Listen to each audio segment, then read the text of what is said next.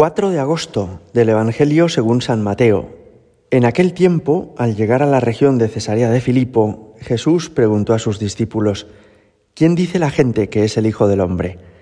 Ellos contestaron, unos que Juan el Bautista, otros que Elías, otros que Jeremías o uno de los profetas. Él les preguntó, ¿y vosotros quién decís que soy yo? Simón Pedro tomó la palabra y dijo, Tú eres el Mesías el Hijo del Dios vivo. Jesús le respondió, Bienaventurado tú, Simón, hijo de Jonás, porque eso no te lo ha revelado ni la carne ni la sangre, sino mi Padre que está en los cielos.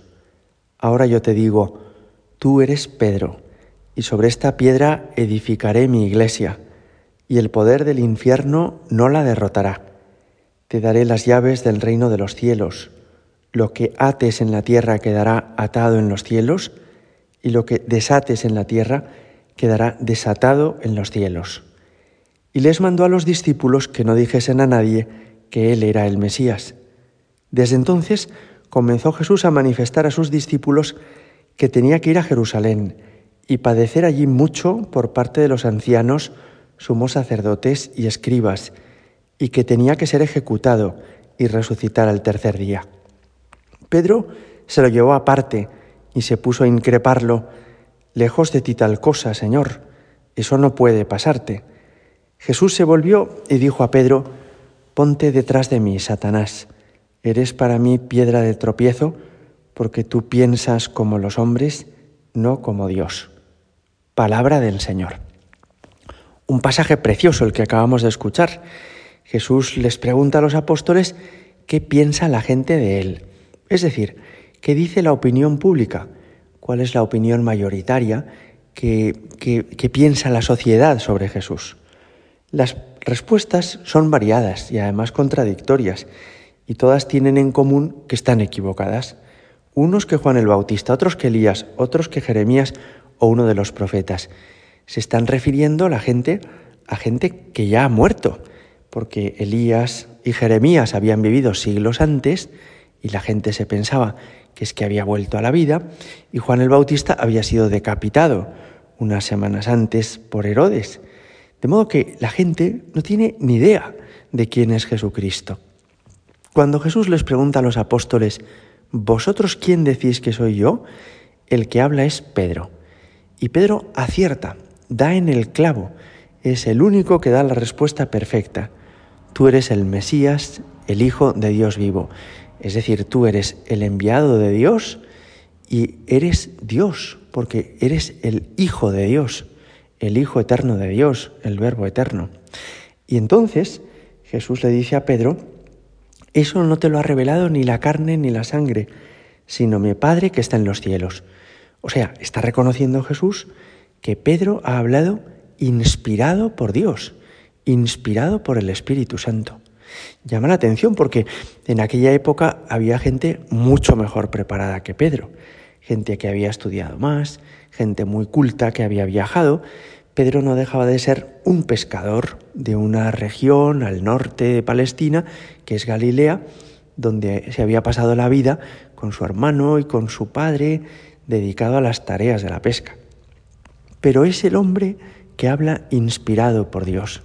Y lo hace así no porque Dios haya encontrado en él más cualidades que en el resto, ni mucho menos, sino porque Dios le ha escogido a él para ser, como ahora veremos, la primera cabeza de la Iglesia, el primer vicario de Cristo, el primer papa.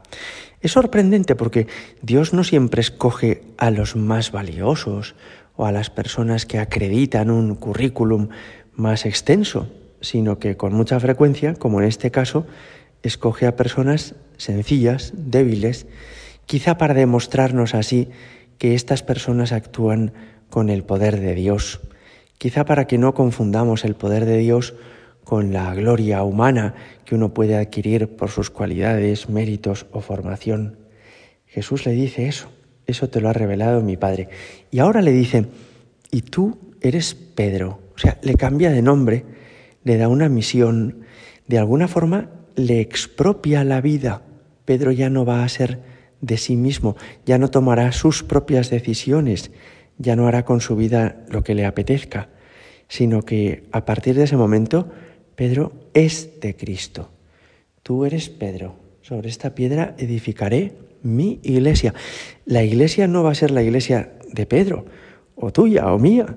La iglesia es la iglesia de Jesucristo y es en ese sentido una realidad sagrada. Nosotros somos muy afortunados por poder pertenecer a ella, pero no podemos decidir lo que vamos a hacer con ella porque es de Cristo. Y Jesús le dice, sobre esta piedra edificaré mi iglesia y la puerta o el poder del infierno no la derrotará. Es sorprendente cómo han transcurrido dos mil años y efectivamente la iglesia sigue en pie. Y no por la habilidad de los hombres de iglesia, sino por esta promesa que Jesucristo nos ha hecho. Es un milagro viviente la iglesia. Cuando le dice te daré las llaves del reino de los cielos, quiere decir que Jesús pone en manos de Pedro y de sus sucesores todos los medios de la salvación.